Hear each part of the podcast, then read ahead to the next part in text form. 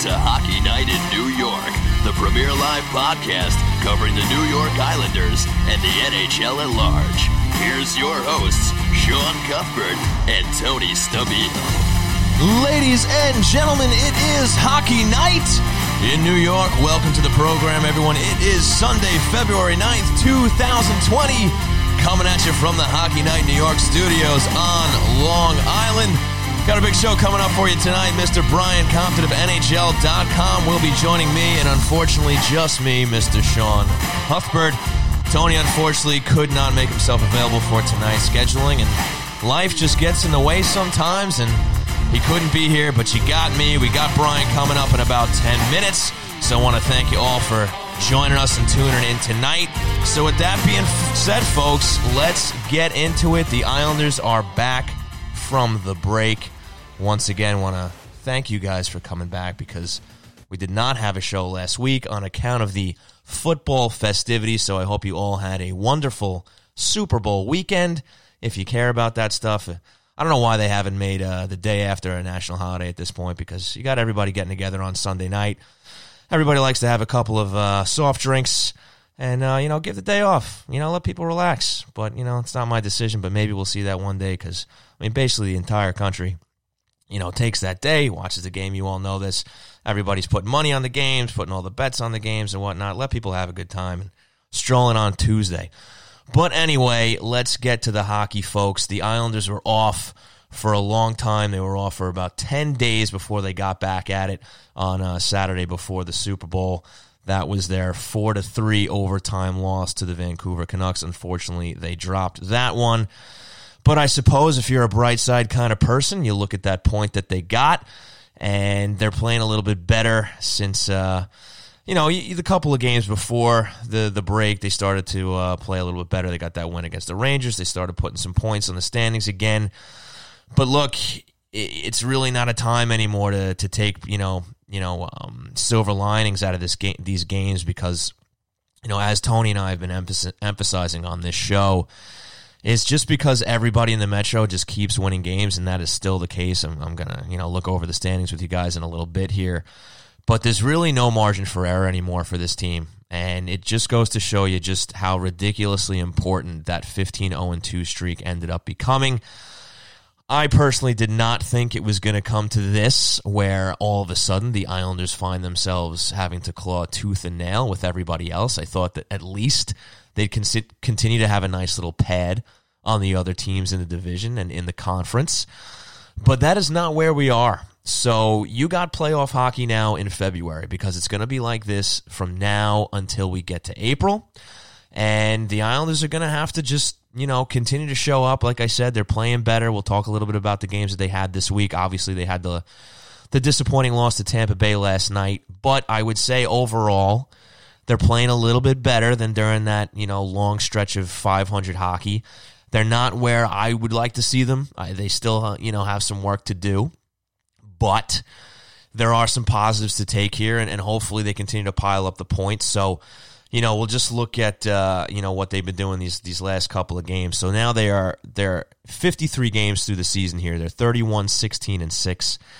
That's good for 68 points. They have been bumped out of the the third spot and now it's it's kind of been um you know, you look at the standings each day and it seems like it's changing a little bit, but as of right now, they're out of the third spot. That is that is in Columbus's hands right now, which is still to my complete surprise the the Blue Jackets doing as well as they have been. Uh, just you know, because everybody knows all the guys that they lost in the summer last year, and they started off slow this season, so they looked like they were going to be where we all thought.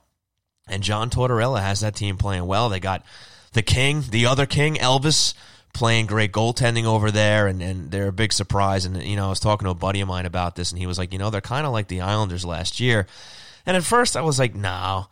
But then I thought about it some more, and you know, he's kind of on to something because you look at last year's Islanders after losing 91 and you know the expectations you know ended up towards the bottom of the standings for most pundits and most most uh, people with opinions looking at the upcoming hockey season. And you have Barry Trotz come in and you know he has the team kind of playing above all those expectations and you remember where they finished in the standings. So you know maybe maybe you can equate something to that. You know you got they got this new goalie coming in. He's playing great. They got John Tortorella who just you know, he's a systems guy too, and he has him playing great hockey over there. So whether you like the comparison or not, I think something's there. And the bottom line is they have the spot. They have the third spot right now, and that's the, you know I'd rather see the Islanders there. I'd rather see the the Islanders back in the two spot, obviously, but one step at a time here. But they're a point behind the Jackets right now for that spot with three games in hand. So as long as they, you know, continue to do what they got to do, they, they'll probably get themselves back ahead of the Jackets. They're now five points behind the Pens with only one game in hand, so they have some work to do there if they want to get home ice back. And I guess I'll mention it just because we had been all season, but they're nine points behind the Caps now, and you know we'll we'll worry about first place in the Metro if and when the Islanders earn earn the right to to be in that conversation again. But right now they got to worry about it at best home ice. And unfortunately, that's where they're at. And then, you know, after that, you have Carolina, Philly, Florida, Toronto, all in the mix there for these wild card spots that, you know, the Islanders currently find themselves themselves in one of them. So, you know, it's it's crunch time. I, I, thought that was coming a little later than this. I thought maybe we get into March and we, we, we'd be worrying about playoff positioning. But it's not just positioning anymore, folks. The Islanders got to play their game to make sure they stay in the playoffs. I ultimately believe that they will. But it's a little dicier, as I like to say, than uh, I thought it would be at this point. But hey, look, it makes for more exciting hockey, right? At least we're going to be seeing some, uh, you know, a lot of big games. I mean, you look at the schedule coming up here, and, and, you know, I've already talked about it multiple times. Just just how crunched this schedule is for the Islanders coming back from that break. I I think I have to correct a mistake I made. I said that they only had two two day breaks after after that 10, 10 day break that they had. It was actually three. They got one of those out of the way in between the uh, Vancouver and Dallas games. And there's there's only two left after that. One at the beginning of March, and then one I believe in the the middle of the month. But other than that, it's every other night they are playing hockey. They got back to backs. So this is going to be a huge, huge test for this team. And, you know, look, uh, Tony and I talked with a lot of confidence earlier on in this season for a good reason, obviously, when you go on a streak like that. But, you know, I'm still confident in this team. I still think they can do very well. I still think they can make noise in the playoffs. But you know, now there's some there's some more pressure on them because they got a lot of teams in there breathing down their necks, and it's not going to be easy. There's going to be a lot of four point games coming up. I mean, I'm looking at Philly right now. That's a huge game, you know, on Tuesday night. Uh, that's at the Barclays Center, so it's it's going to be crazy. It's going to be fun to watch, and uh, it's going to be stressful too. So get ready for gray hairs. Get ready for a little balding because uh, it's going to be tough. But folks, I'm going to have uh, Brian Compton joining me in a couple of minutes, so we're going to take our break here, and when we come back, Brian Compton, the deputy managing editor of NHL.com, will be joining us. Thank you so much for tuning in to Hockey Night in New York at HockeyNightNY.com, the premier live podcast covering the New York Islanders and the NHL at large from our studios right here on Long Island, hosted by Sean Cuthbert and Tony Stabile. Tune in weekly during the season Sunday nights at 9 p.m. Eastern Time for insights on the team, great special guests, and commentary on all the happenings around the league. If you happen to miss us live, all shows can be streamed or downloaded 24 hours a day, 7 days a week at the same address, HockeyNightNY.com. You can also find us on iTunes, Google Podcasts, SoundCloud, Spotify, and Stitcher, where you can subscribe and never miss a show, no matter what your preferred platform. Question for the guys? Comments? Interested in the sponsorship? Please contact us at HockeyNightNewYork at gmail.com for any and all inquiries. We appreciate all the support, and as always, let's go Islanders.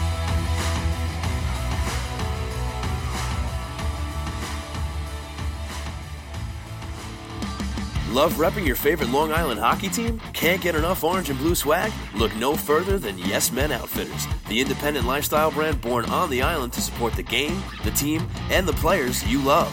Visit YesMenOutfitters.com for a wide selection of themed shirts, hats, hoodies, and yes, even pajamas. All apparel is designed and created in house with the same passion and dedication as your favorite team on the ice. So upgrade your wardrobe and show off your pride today by visiting YesMenOutfitters.com. And don't forget to use promo code HockeyNightNY for 10% off your order. That's YesMenOutfitters.com.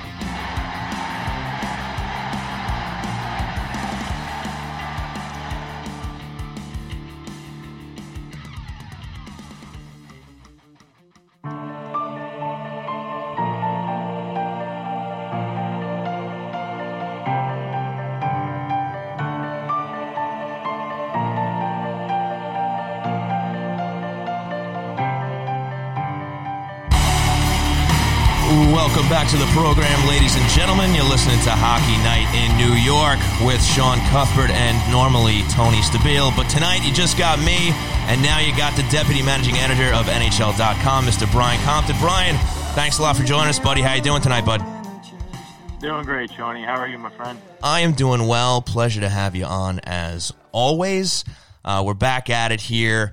Uh, hope every hope you had a good Super Bowl Sunday, buddy. And uh, you know now we're back into the hockey. The Islanders are obviously off for ten days. We didn't get to do a show last week because of the football holiday. But all the Islander withdrawals are gone, and the Islanders are playing uh, two one and one hockey since the break. So I guess we'll start there and and I guess. Well, wait, wait, wait. Did, did you enjoy the Super Bowl? Let's talk about that for a minute. I know you're a big football guy. it's true. It's true. Everybody knows this. Um, I did watch the game. It was the first football game all season I watched front to back. Uh, the fourth quarter was exciting, right? We had a comeback. Um, if I was yeah. rooting for anybody, it was the Chiefs. So go football, I guess. All right, there you go. Good for you, pal. I'm glad everything worked out. Thanks, buddy. I appreciate you bringing that into the conversation. but but look, you know, before this break that the Isles had, you know, they were playing 500 hockey for a long stretch, essentially a quarter of the season after that long streak of, of goodness. And they come back, they they drop that first one in OT against the Canucks, you know, and they're playing a lot of three, third period heroics here you know, since uh, since coming back. You know, whether it was to force overtime against the Canucks, to you know get to overtime and win against Dallas, came back against you know L.A. on Thursday night, and then you know from my perspective, they were just outclassed by a you know a now dominant team in, in Tampa that took a little while to get their their stuff going this year. So. I guess we'll just start with your assessment on how they've been looking, uh, you know, since they got back from the break, and we'll take it from there. Yeah, I mean, if if you saw the the post game presser with Barry uh, when they beat the Rangers there right before the break, I mean, he just looked exhausted, right? I mean, he, he looked like somebody who needed to go to the beach and just chill out. Yeah, absolutely. Uh, by himself for a few days, and um, you know, just talking to the guys when they came back. Uh, Anders pretty much admitted to me that pretty much everybody needed a break. So um, you know, that they fought to get get to a couple of wins there with not the greatest goaltending. Uh, I spoke to Barry about that before the game against LA, and he kind of he didn't make it as an excuse, but I mean it's valid. Um, it's just a different team without um, without Adam Pelech. I don't think there's any dispute. I mean he's right. their number one shutdown defenseman. Having said that, there's been some goals, Shawnee, that just shouldn't go in, whether Pelech is in the lineup or not. So um, the goaltending has needed to be better. Uh, Varley made that big save against Jamie Benn in overtime, leading up to, to Bo's second goal tonight to beat Dallas. Um, it's it's just been iffy for me. I thought Varley was pretty good last night in Tampa, which was a good sign. And then of course they don't score for for the guys. So, right. Um, it's just uh, yeah, they got like you said, they got outclassed. Tampa is back. I mean, they're yeah. just one of the better teams in in the league again. Um, they played pretty well. Uh, they just didn't generate enough. Obviously, Barzy was about ten feet offside on on the goal that he scored. So right. what are you going to do there? Yeah. Um, I, I don't see there a need to panic just yet. Um, I don't know if Kiefer Bellows is going to score every night. Obviously, he didn't. I don't think he even had a shot on goal last night. excuse me, last night. So. Um, you know, we'll see what happens with Kiefer moving forward, but mm-hmm. I, I would think that we're going to see some moves here uh, by February 24th, whether it's a Pageau or you know some some other kind of upgrade on that third line, and then uh, I think they need another veteran defenseman. I think we're watching Noah Dobson evolve into the player that he's going to be down the road, Shawnee. But mm-hmm. um, a lot of these third periods, he's not getting a ton of ice time. I think Barry's going to want another veteran defenseman uh, for the stretch run of if they're going to make the playoffs and make any kind of impact when they get there. Yeah, I definitely agree with you there. But I want to touch on something you mentioned, you know, just when you got started here, and that's Pelech being out. And also just the dynamic with that and the goaltending, because I'm going to play a little devil's advocate here, and maybe it's kind of like a chicken or the egg sort of situation because you know, now that we've had this large sample size with Barry Trotz and, and his style of hockey, the defensive game, and, you know, there's been so much talk about that and also the goaltending and how you know, early on, Varlamov coming in, and, and you know, they, everybody talking about how they didn't miss a step, you know, with him replacing Lehner. And, you know, are we, so, you know, you talk about these goals that, you know, maybe Varlamov and Greiss might have wanted to have, you know, in some of these games, and I hate using that term, but, um, but you know, are we really see, is is it is a result of them not playing as as well as they should be, or are they seeing more dangerous chances because a guy like Pelech is out and you have Dobson coming in? He's he's a little shielded by Trotz, and you know they're kind of trying to make up for that. Everybody's you know getting a, a few more minutes than than they would have if Pelech was in. So I guess I'm just kind of trying to you know look at that uh, dichotomy here and see see your thoughts on that as well. Yeah, I mean, look, I think it's a it's a combination of both. I mean, the goal that um, Varley allowed to, to Klingberg in the Dallas game that that can't go in. I mean, that's from the blue line, whether there are bodies in front. I mean, the guy's going down before Klingberg Klingberg even gets his shot off. So mm-hmm. um, some of it's mechanics, and then the the second goal Tampa scored last night, where the guy just cruises in from the corner untouched, and everybody's just watching him. I mean, that you you how many times have we seen that since Barry Trotz became the head coach of this hockey team? I mean, Not often. It never happens, right? right. So yeah, right. so it, it's just weird, um, and it's pretty funny because the goaltending was at its best when they alternated, and we were harassing Barry day after day. You know, when right. are one of these guys going to start yep. for our stretch? Yep. To the point where he was getting aggravated, and then he runs with Varley, and then the wheels kind of fall off. Yeah. So now with what 33 games in 65 days or whatever it is, he mm-hmm. pretty much has admitted the other day that he's going to go back to alternating. So uh, I assume that means we'll see Greiss in Washington and then Varley Tuesday night against Philly.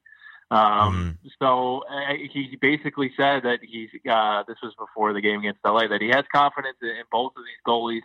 Um, it, it's it's it's going to be you know alternating guys moving forward. He has faith in, in both of these guys. Um, it's a luxury that most teams don't have.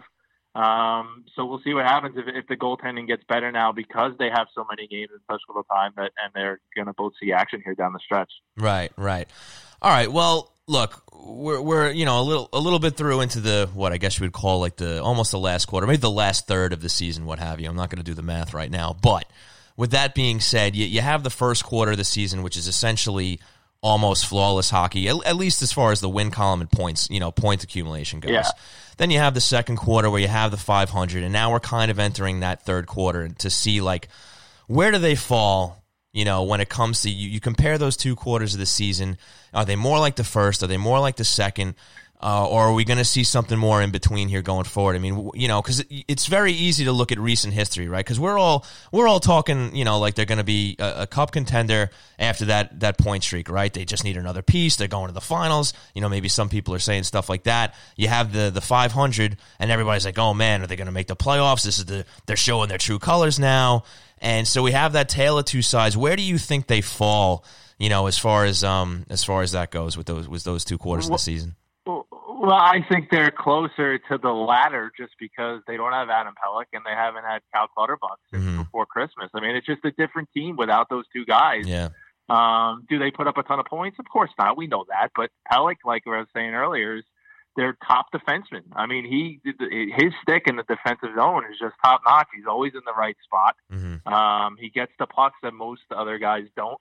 Um, and then Clutterbuck is a leader on and off the ice who's on the PK and uh, is uh, you know such an integral part of that fourth line. And for whatever reason, when any one of those three guys aren't in the lineup, that fourth line is just completely different. It's crazy how different it is, to be honest, right? So, yeah. Um, so I don't think that they're as good as they were during that run. I mm-hmm. mean, they're not a team that's going to win every single night or get a point every single night. Sure. Um, and I don't think they're as as uh, mediocre as what we saw during that that second stretch there. But um, you and and you just as as you know as honest as it is about and factual as it is about Pelech and Clutterbuck, you can't use those as an excuse when Pittsburgh has reels off win after win right, after win, and not right. having guys like Crosby and Malkin and Letang and Bjugstad and Rust like they have been so banged up um, and Columbus lost their number one goalie, and Elvis steps in and has been absolutely ridiculous for the Blue Jackets. So, yeah. Um, there injury, there's injuries across the whole league, so you can't use as a as an excuse. It's a shame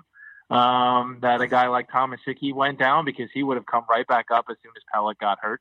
Um, so you're, you know, in, increasing minutes for a kid like Noah Dobson, who I think is going to be really, really good down the road. Mm-hmm. Um, and, and he just he's not there yet. Um, but he's adequate for 11 or 12 minutes a night. But like I was saying earlier, when when he's barely playing in the third periods of these games, it's taxing on the other five guys. Right. Um, and I think that's why Lou's going to go out and get another veteran D before February 24th. Yeah, I got to agree with you there, and I want to touch on that soon. But first, I want to talk about the new kid on the block, and you mentioned his name already, Kiefer Bellows came in, gets three points in his first two games. He gets the uh, the secondary assist on that goal uh, in his first game, and then he gets the two goals against the Kings. Uh, a little bit of a hero, gets that game winner in front of his father. A very special night for him. And as you as you pointed out, didn't do much of anything, you know, last night against the Bolts. I was curious to see because everybody was very happy, very excited about him. You know how he played in those first two games. But I was, I was thinking to myself, you know what? Let's see how he does against a team like Tampa. The Kings is one thing. Two goals against the Kings is nice, but let's see what happens against the Bolts. So, you know, obviously a very small sample size. We know what he was doing down in Bridgeport, but just talk about what he's brought to the team so far. Yeah, I mean, look, he, I think he's brought somewhat of a jolt, and Matty Martin. Um, pretty much told me verbatim that mm-hmm. after the after the night he scored the two goals, they needed something. I mean, it was pretty obvious, right? So, um, I, I mean, it's pretty funny when he scores those goals and then Twitter goes nuts. Oh, this guy should have been up a month and a half ago. Like right, blah, blah, right, blah. Like, of course. Guys, relax. Like the the guys in charge know what they're doing. Yeah. Um, if they felt Kiefer could have stepped in on October sixth and played on that third line, he would have been there from day one. He didn't right. have a great camp. Um, and then he didn't produce in Bridgeport for what two months or whatever, and then he went on that ridiculous run in December. Um, and then he started to play with a little bit more consistency last month, which was nice to see. And that's what Lou told us at the beginning of January. That's what he needed to see from Kiefer before he could call him up. So um, he's he's brought them some juice because that third line, we've seen it all year, Shawnee. Barry has tried everything to get that line going, and he just yeah. couldn't find the right trio. Uh, Derick Brassard really struggled in the middle before he started to produce a little bit on the wing. Mm-hmm. Um, but they signed him to basically replace Val Valtopolo, right? So eventually he had to go back and be the third center. Um, so look, I, I think he's he's going to help them. Is he going to score every night as we saw last night? No. Um, but I think he gives that third line a different look, and uh, I think he, he, you know, Brassard has started to put up more points, which is huge. And I said this the other night um, we're seeing a better version of Michael Dal Colle, which yes. is great moving Just forward because that. he, yeah, because he's he's been in the right spots. He's played with some jump, which is nice to see, and he's starting to put up points. He's never going to be what the fifth overall pick in the draft should be. Mm-hmm. I mean, I think everybody would admit that. Yeah. Uh, but if he can become a serviceable bottom six forward, uh, you know, down the down the stretch here, um, it's going to benefit everybody involved. Yeah, I have to agree with you there. All right, so you mentioned the deadline and some potential activity here, and that's something that Tony and I have been talking about in the last couple of weeks. Just because you know, each week that goes by, it's fast approaching, and it's pretty common knowledge, you know, what this team has needed for you know going back to even when you know last season started. I would say, just as far as what's going to help this team, you know, achieve a, you know, a furthering in the playoffs and whatnot. And you mentioned the fact that Pelech is down, and, and you know they're they're probably going to need another defenseman to, to help fill the depth on the defensive end. So, with that being said, you know, Tony and I went over a couple of names last week. Is there anybody that is jumping out to you that can help out where, you know, obviously in the forward group, as, as we've talked about a lot, yourself included. And and now, is there anybody maybe you have targeted um, defense that you'd like to see them pick up just to help uh, shore things up? Well, I think the guy that screams out for me is Brendan Dillon, just because mm-hmm. he's the best of of the guys who are available. Uh, physical guy has been on long playoff runs with, with San Jose. I think he would help them. Of all the guys that are out there showing, I think he's the one who would help them the most. I mean, there are other guys, Ron right. uh, who played for Lou in Toronto, and uh, Andy Greene, who played for Lou in New Jersey. Yeah. He would have to waive his no trade clause, which I think I would have to think he would if the opportunity presents itself, whether it's the Islanders or somebody else, mm-hmm. just because obviously the Devils aren't going to make the playoffs. But there's not a whole lot out there on the on the blue line. Uh, in, in Ottawa could could obviously help them. He's a physical guy. Um, but I, I think Brendan Dillon makes the most sense. Um, but I think teams are going to line up to get him. So it's just a matter of yeah. how much is it going to cost, and is Lou willing to pull the trigger? We'll see. Right, and and I think just because I think the the story kind of changes maybe a little bit. Because look, I think when we were all talking about the Islanders going out and getting somebody, it was when they had a nice cushy spot in the second overall, you know, place in in the Metro Division. They were maybe a couple of points behind Washington. They had a little bit of a pad over Pittsburgh. and you know they they had already kind of we all thought they left the rest of the division in the dust, right? We weren't nobody was worrying about Philly, Carolina, really. You know they right. they, they were in a good spot. Everybody was aiming high. And so now, you know, if you're going to be a realist, there's a chance that this team doesn't make the playoffs. Do I personally think that's right. going to happen? No. But you look at the standings and you just cannot deny it because of not only how well all these teams in the Metro are doing, Carolina, Philly at all, but then you got Toronto's going to be in that mix. You got Florida's yeah. in that mix because they're playing better now. So there's a chance they don't even get in at all. So does that change Lou's approach as we get closer to the deadline as far as what he might be willing to give up? To to get not only get into the playoffs now, but to make a run. Because look, if you're going to want to get a Dillon, like you said, there's probably going to be a little bidding war for a guy like him. You know how no how much is Lou going to have to reach for some of these guys, considering he didn't make any deals at all last year? No, I know, and you know it's funny too because when Columbus first went ahead of them last week or whenever it was, and I tweeted it out, and I had fans screaming at me, "Oh, the owners have three games at hand!" Like, guys, like they had a 17 game point streak not right. too long ago, right? And they were. It's funny. I was looking at it. Uh, I did a, a segment with Shannon uh, two months ago, and the, that day the Islanders were 15 points ahead of Columbus. That's 15 points. Wow. So. I mean, to to have people screaming at me about the games at hand, like they should not be in this situation at all. Right. Um, I, I know I'm going off track here a little bit, No, Tony, it's but fine. look at um, it's just uh, not making him last year. I've said this before. I think the players took it as a compliment, just like the the faith that Lou showed in them, and they Mhm. just fed off of it down the stretch and into the first round of the playoffs. Mhm. This year, I think they know that they need help. Um, and we've seen this movie before, where the, where you know, going back to the guy that I won't mention, who just looked like uh, he was ready to kill somebody the day after the deadline when Garth Snow didn't make any moves. Yeah. Um, so it, look at and the fact that they that for a while they didn't have a full roster, just a crew and cap space. Um, if you're not going to make a move and spend some money here, what were you doing all this time with, with that with that ed cap space that you're saving for a rainy day, which is coming up here in the next two weeks or so? Um, Well, not only so that, I Brian, think- but Lou's bought into this team. I mean, he brought No back Lee, Nelson, and Eberle Yep. last summer. I mean, for better or worse, you can talk about how they're performing, but I mean, you kind of have to at this point, right? No, I mean, I said it with Shannon on the pregame the other night. When he signed Lee, Eberle, and Nelson to those long-term deals, he told everybody, even if he didn't speak to us, we are in this to win now. This Right. is a win now team, because otherwise you wouldn't be signing those guys for those contracts, right? So, Right. um, it, it's it's unfortunate that they've hit this bump in the road because I think it would make it easier to make these moves here in the next couple of weeks. Yeah. Um, but man, to, to be in the mix, which I mean, look, they're certainly still going to be in the mix on February 24th. If Lou doesn't do anything, that's going to be a really, really bad look, and it's going to be, um, it, it's going to have guys down in the room, I would think, because they these guys know that they need help. So we'll see what happens. Right, because I mean, it puts Lou in a tough spot. Look, his job, and I, and I said this on Twitter, is I mean, for better or worse, his job is to find the right trading partner with the right assets for the right price. Yeah. And if you know if he fails at doing that, it's a failure. I mean, now he can come back and say the prices were too high.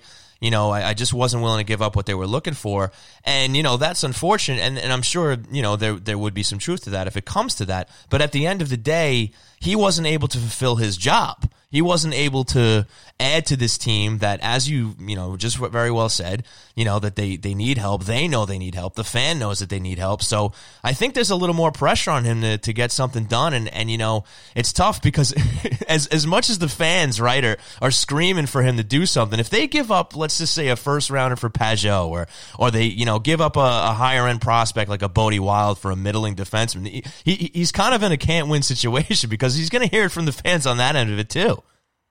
Right. And look, a win now team is going to draft somewhere between 20 and 31.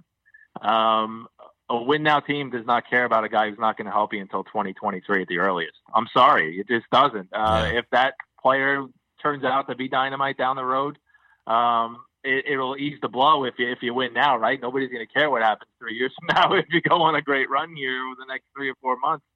Um, so I, I just think that you have to pull the trigger here. Would I trade a one for Pageau? Uh, it's hard for me to say that. I'm not Lou Lamoriello. If Lou thinks that Pageau is the missing piece, I don't know how you don't outbid all these other teams that are going to be in the mix for his services too. I mean, like you said, that's his job. You didn't do anything last year. Um, you've got to go. You've got to bring somebody in uh, to get you over the hump here, and they're clearly going to be either if they're if they're not in playoff position, they're going to be awfully close. Uh, so to throw the season away because you don't want to trade uh, a first round pick who's not going to help you for a few years, uh, that doesn't make much sense to me anyway. Yeah, yeah, I'm with you there. And I guess just for just for the record, is is Pageau your your number one target as far as uh, the the forward crop goes? No doubt. I mean, look, T- Tyler Toffoli is a nice player. He's not this sniper that everybody's screaming about on Twitter. He's mm-hmm. just not. He's basically a right-handed Anders Lee. That's who Tyler Toffoli is. Mm-hmm. Um, can he help them? Sure, he can help them. Um, is is that need greater than the the need for a third line center? It's no, it's nothing against Derek Brassard. Pageau is a much better center than Derek Brassard is at this stage of the game. It's just the truth. He's younger. Yeah. Uh, he's a better goal scorer. Uh, he does every he plays in all situations, including the penalty kill. He was dynamite for Ottawa in the playoffs in 2017.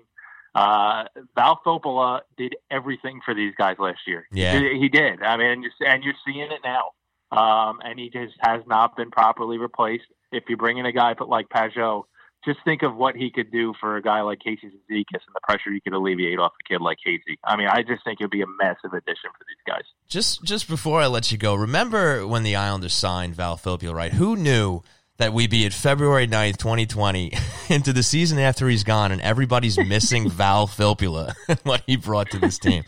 Nobody well, look, I don't, I, I, don't think he got enough credit for the player that he was when yeah. first signed him. Mm-hmm. Um, but the, but the fact that people still bust on the guy, I mean, how could you not understand how much he meant to this hockey team after watching him for 82 games and then into the playoffs? Right. And when he got hurt right before the playoffs last year, and how different that they looked, and how desperate they were to get him back before that first round started. I mean, he did everything for that hockey team. He really did. Yeah, and you know what? I think that just goes to show what what an emphasis maybe Lou needs to put on a guy like Pageau because I think yeah, agreed. I think he's the guy who can who can kind of not only do that, do what Filppula did, but also it balances the rest of the squad. It put it puts guys in spots where they belong, and it's just been musical exactly. chairs with that center spot. And every time Barry tries to put somebody in there, it just kind of discombobulates the rest of the lineup, and, and you have this problem where either they're not defending well, they're not scoring enough. Yeah, look, that third line has been an Achilles heel all season long. Obviously, it's been a nice story these past few days since, since Bellows showed up and Michael Dal Colle's put up some points and Brassard's put up some points. But come playoff time, man, i I mean, I can't speak for Lou, but I would much rather have Pageau in that spot than Derek Brassard. Nothing nope. against Derek, um, but the look, the history will show you the teams that win in April, May, and June, Sean, they are stacked down the middle, and Pageau makes them a whole lot better down the middle if, if he's in the mix here after February 24th. No question about it, Brian. Well, listen, man, really appreciate your time. Appreciate you giving me some extra minutes here, and uh, hope you have a great rest of your Sunday night. All right. You got it, brother. Thanks for having me. Take care. Absolutely. Take it easy, Brian. All right, folks. That was the great Brian Compton of NHL.com. He is the deputy managing editor over there. Fantastic stuff from him. And folks, until the deal is made and until we get to the trade deadline, we're going to be talking about Pageau. We're going to be talking about Dillon and what can help this team and not only get far into the playoffs or get home ice, but just make the playoffs. It's unfortunate that we're here. I didn't think this is a conversation we were going to be having on February 9th after that great start to the season, but here we are. But that being said, also, folks, it doesn't mean it's time to give up hope. It doesn't mean it's time to get down in the dumps. They're in a lot of these games, and, you know, look, they just got to find a way to play through these injuries. Brian highlighted the fact that, you know, and Tony and I did last week, just with Pelech and Clutterbuck being out, did the effects that it has in the lineup. It's, it's, it's maybe taken longer than we would like for them to adjust and, you know, just kind of get back to playing that consistent hockey. Again, they're not going 15 0 2 again for the rest of the season, but they got to start min- winning more than they're losing. And you know, look, obviously four games coming out of the break, not not enough sample size here. You know, they they play a they play a pretty good team in Vancouver. They've obviously improved a lot this year. They take a point against them. They play a good team in Dallas. They're they're similar to Tampa in the way that they started off slow this year and they finally uh, started playing the way they should. That now they're not on the level that Tampa is, but they are one of the better teams in the league. So you know, you take some positives out of getting that win over Dallas. And, you know, LA, obviously a, a terrible start to that game, but they did what they were supposed to do, and that was win. They beat the bottom team essentially in the league, and you know they they they got a couple goals, they got some confidence, and you know it just didn't last into this game against Tampa last night, which is unfortunate. Um, you know, as Brian discussed, you know Tampa just you know they're they're playing the way that they that they should have been all year, and look at the same time we know that a healthy Islanders team can hang with them. They've they've beaten that squad. And we just have to see how the rest of these games play out. Like I was saying before, it's it's going to be the stress levels are going to be higher than we were used to earlier in the season, but um, it's going to be fun to watch. I mean, we might as well just while I'm talking about it. I mean, you have you have four big games coming up this week, and it all starts tomorrow. They go into Washington against the Caps back to back. They they come home, uh, kind of home, to Barclays on Tuesday night against the Flyers. Night off, they play Nashville. Night off, they play Vegas in Vegas. In fact, both of those games are on the road. They actually have a uh, a four game West Coast swing coming up that starts in Nashville on Thursday. They go to Vegas on Saturday. That's going to be a 10:30 p.m. start time. In fact, uh, Mikey Carver and the ILC podcast they're going to be at Offside Tavern that night, so you should go and check it out if you're free. It's going to be a great night. I will try to get there myself as well. And then Monday they play a 4 p.m. Eastern time start. That's President's Day, so I would say most of you are probably off, but they're playing the Coyotes on the 17th. And then that uh, West Coast swing stops on the 19th in Colorado. And, uh, you know, again, it just doesn't stop from there. I'm not going to bore you with the, the rest of the, the month schedule, but let me tell you, it's, it's every other night. Some good teams, some not so good teams, but it's hockey, hockey, hockey. So they got to stay healthy. And the trade deadline is so close now. I mean, you're talking essentially two weeks and you know we got to see you know what this team looks like, and, and hopefully Lou makes a deal. It, it's very interesting because you know you have the fans out there that that just want them to go for bust here. You know, pick up a you know as best players as you can, give up what you got to give up, and and you know give this this team a chance to go as far as they can. Then then you have the other frame of mind is the the conservatism, which I talked about with Brian, and I'm trying to be somewhere in between. You know, uh, you know, Pageau I feel like is a good a great example for this because you know if you've been listening to this show all year and especially when the islanders were going on that big streak i'm talking about them being cup contenders. I'm saying they got to go out and get that score and they're going to be great. You know this is before taylor hall gets dealt when he was part of this islander conversation. And, and you know taylor hall is a guy that i would be willing to reach for right? I, I would have been willing to give up a package that maybe you look at and say wow they gave up a lot but for me you know, that's worth it with the way they were playing and, and with what Taylor Hall could have brought to this team and added to Matt Barzal and the rest of the guys. You know, that's the guy you reach for. And, and you know, you have this Pageau discussion now because everybody's focusing on him. And you have some people throwing out the thought that maybe he's going to be able to fetch a first liner because of all the competition, because of all the, you know, all the, um, all the teams that might be in the mix for a guy like him. And while like Brian and I just said, like Tony and I said last week, I think he's a perfect fit for this team just because of what they need and because of what he's shown that he's done in Ottawa. Uh, Andy Graziano uh, actually pointed out on Twitter the other day how he's kind of slowed down a little bit as far as the numbers he's put up. But you also have to remember that's not why the Islanders are getting him. They're not getting him for the goals that he scored this year. I mean, it's great that he has 20 goals already. He might have a couple more since I last looked. But that's that's not the job he fills in this team. So it's it's a third line center. It's PK. It's two way hockey. It's balancing the rest of the roster. And and yeah, you're gonna have to give up something. You know, I still think it might be a, a second round pick, maybe a, a mid level prospect, and you know maybe you throw in another extra pick like a third or a fourth rounder if that gets it done. But once you start talk, talking first rounder, for me.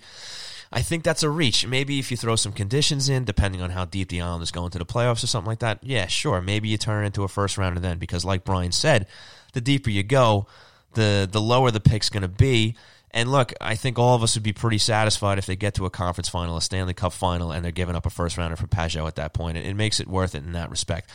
Whether or not he's a guy that the Islanders will re-sign in the summer, if whether they even can with the salary structure, you know, they have, I don't know. That's that's a little tricky, but not something we got to worry about right now. But you know, I just think that losing a tough spot. I don't envy him going into this trade deadline because there's a hell of a lot of pressure for him to do something. I mean, we know it just looking at the fan response, and you have a guy like Brian Compton who covers his team, and he's flat out saying too, yeah, he's got to do something. He they bought in, and you know they they're a win now team, and, and if they want to win now, they they need more than they have. We're we're seeing it, you know, just with the the inconsistency with the goal scoring. We see that they're you know uh, they're, they're they're still you know toeing the line here, but you know, you, you get some kinks in their depth with losing a guy like Clutterbuck and losing a guy like Pelech, and, and then being tested now. Now maybe some more games playing with this lineup, maybe they can adjust and they can start to improve. Hopefully, we're getting a hint of that with with what we've seen so far coming back from this break. But look, we just got to let let it all play out, see what happens. Right? There's still a lot of questions between now and the end of the season. I'm I'm staying positive. I think they're still going to be in the mix. I think they're still going to be a playoff team. We'll worry about where they where they fall in the playoff standings as we get closer, but you know, just keep taking care of business. Just keep scoring goals and you know. uh get back to preventing goals on the other end because they are they're they're giving up more goals than they should be at least with the with the system that they have now. And, and hopefully you know Dobson gets more responsibility gets more comfortable and you know maybe we're not missing Pelech as much as we are now.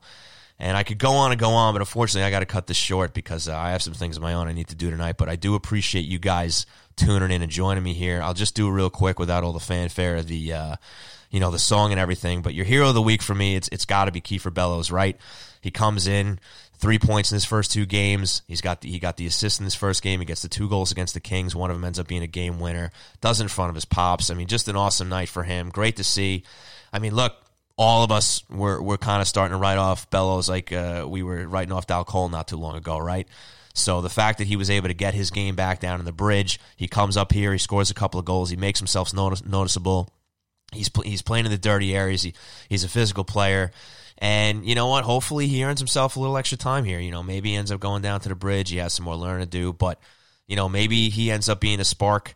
You know that that goes a little longer than just a couple of games. You know, maybe he puts up nothing last night against Tampa, but you know, let's see how he does now. He's going to be playing a lot of games in you know in a short span of time, assuming Lou keeps him up with the squad. So, got to give it to Brian. Uh, wow, I almost called him called him his dad, Kiefer Bellows, your hero of the week. And folks, I already gave you a week ahead. A lot of tough games. It's it's gonna be a, it's gonna be a tough road. But uh, you know the only the only last positive note I'll give you guys before I go here is I talked about the fact they're two one and one since uh, since the break. But also going into last night. Now I don't know how these numbers have changed since, but going into last night, the Islanders were still third overall in the league in points percentage. That was uh, according to Pierre LeBrun of the Athletic. Now, again, you have a lot of games last night. You had some games today, so that very well could have changed, especially with the Islanders losing last night. But the bottom line is, with their games in hand, they still have an opportunity to to get back into that two three spot in the Metro and, and maybe sit a little more comfortably. But again, a lot of games to be played here, folks. So uh, with that, I'm gonna call it a night. I really appreciate you guys uh, joining me tonight. Uh, we should be back uh, to a normal situation here. I know since the holidays it's been a little tough with, with Tony and I trying to you know hammer down nine o'clock on Sundays, and whether it's just me or you know the both of us. I know it's been tough, so we're, we're going to try to get back to a regular schedule. That should start tomorrow, uh, next week, and uh, we should be able to ride that to the end of the season. We should have some uh, live on on location shows coming up too.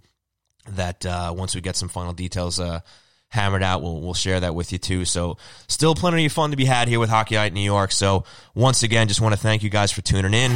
Really appreciate it. My name is Sean Cuthbert. Remember, you can follow the show at, at Hockey Night NY. You can follow Tony Stabile at Tony Stabile. You can follow myself at Shawnee Hockey. Want to send out a big thanks to Brian Compton of NHL.com for joining me tonight. You can follow him at B Compton NHL.